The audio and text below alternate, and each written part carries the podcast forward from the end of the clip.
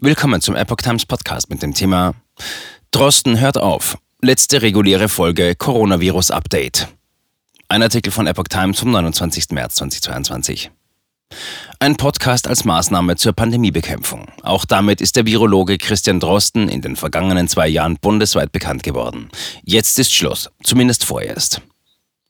Mehr als zwei Jahre nach dem Start des Podcasts, das Coronavirus-Update bei NDR Info, sind die Virologen Sandra Ziesek und Christian Drosten vorerst zum letzten Mal in einer regulären Folge zu hören. Die Wissenschaftler vom Universitätsklinikum Frankfurt am Main und von der Charité in Berlin sprechen am Dienstag laut NDR-Ankündigung noch einmal mit Wissenschaftsredakteurinnen über die Pandemie. Die beiden Fachleute waren zuletzt im Wechsel in dem Format zu Gast. Bisher sind mehr als 100 Folgen erschienen. Die Zahl der Abrufe beläuft sich rund auf 135 Millionen, wie der NDR auf Anfrage mitteilte. Es seien im Podcast auch noch Sonderfolgen geplant. Mehr Zeit zum Forschen. Als Zeichen für das Ende der Pandemie will das Podcast-Team den Ausstieg von Drosten und Ziesek nicht verstanden wissen. Vorerst sei nicht mehr viel zu sagen. Die Wissenschaft habe ihren Teil beigetragen. Jetzt sei die Politik am Zug, hieß es vielmehr. Vor einigen Monaten hatte Drosten schon einmal aufhören wollen, doch dann wurde überraschend in Südafrika die Omikron-Variante entdeckt. Ich gestehe, ich war derjenige, der gesagt hat, ich schaffe es nicht mehr, sagte Drosten kürzlich in einem Interview der Wochenzeitung Die Zeit. Er brauche Zeit zum Forschen und für die Leitung seines Instituts. Sollten sich große Probleme auftun, wolle er sich etwa in Interviews zu Wort melden. Oder auf Twitter, dort folgen ihm über 900.000 Menschen. In der letzten Folge, in der Drosten allein zu Gast war, hieß es auch, dass die Redaktion ihn in Zukunft bei gravierenden Entwicklungen anfragen wolle. Mit den Folgentitel Wir können die Ausbreitung verlangsamen hatte das Coronavirus-Update Ende Februar 2020 begonnen. In einer Zeit großer Verunsicherung.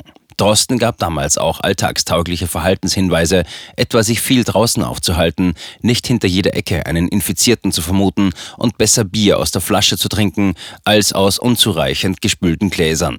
Informieren, damit Menschen zur Eindämmung der Pandemie beitragen können, das gab er wiederholt als sein Ziel an. Vielfach ausgezeichnet. Vor allem in der ersten Phase spiegelte der Podcast auch das sich schnell ändernde Wissen wider, etwa wenn es um die Sinnhaftigkeit von Masken oder den Schulbetrieb ging. Manche der Folgen, die durchaus mal zwei Stunden lang sein konnten, widmeten sich komplexen wissenschaftlichen Sachverhalten.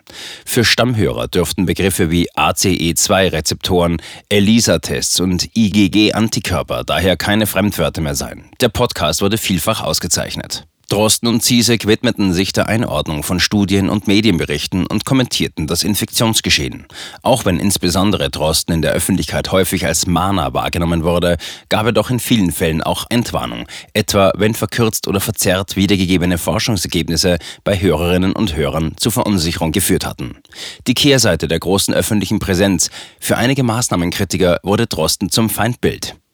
Eine ordentliche Portion Selbstironie bewies Drosten vor einigen Monaten mit einem Auftritt in einem satirischen Jahresrückblick fürs ZDF. Darin ging es um ein fiktives Pandemieende im Jahr 2022. Dass er Virologe sei, interessiere niemanden mehr, seit meine Pandemie vorbei ist, sagte er in dem Video, in dem er mit der Einblendung war mal wichtig vorgestellt wird. Ich habe die Pandemie ja erfunden, das wissen ja inzwischen alle, sagte er. Sein Motiv, es ging nur um den Podcast. Ich wollte halt einfach mal einen erfolgreichen Podcast machen. Aber jetzt will den ja keiner mehr hören. Seit März.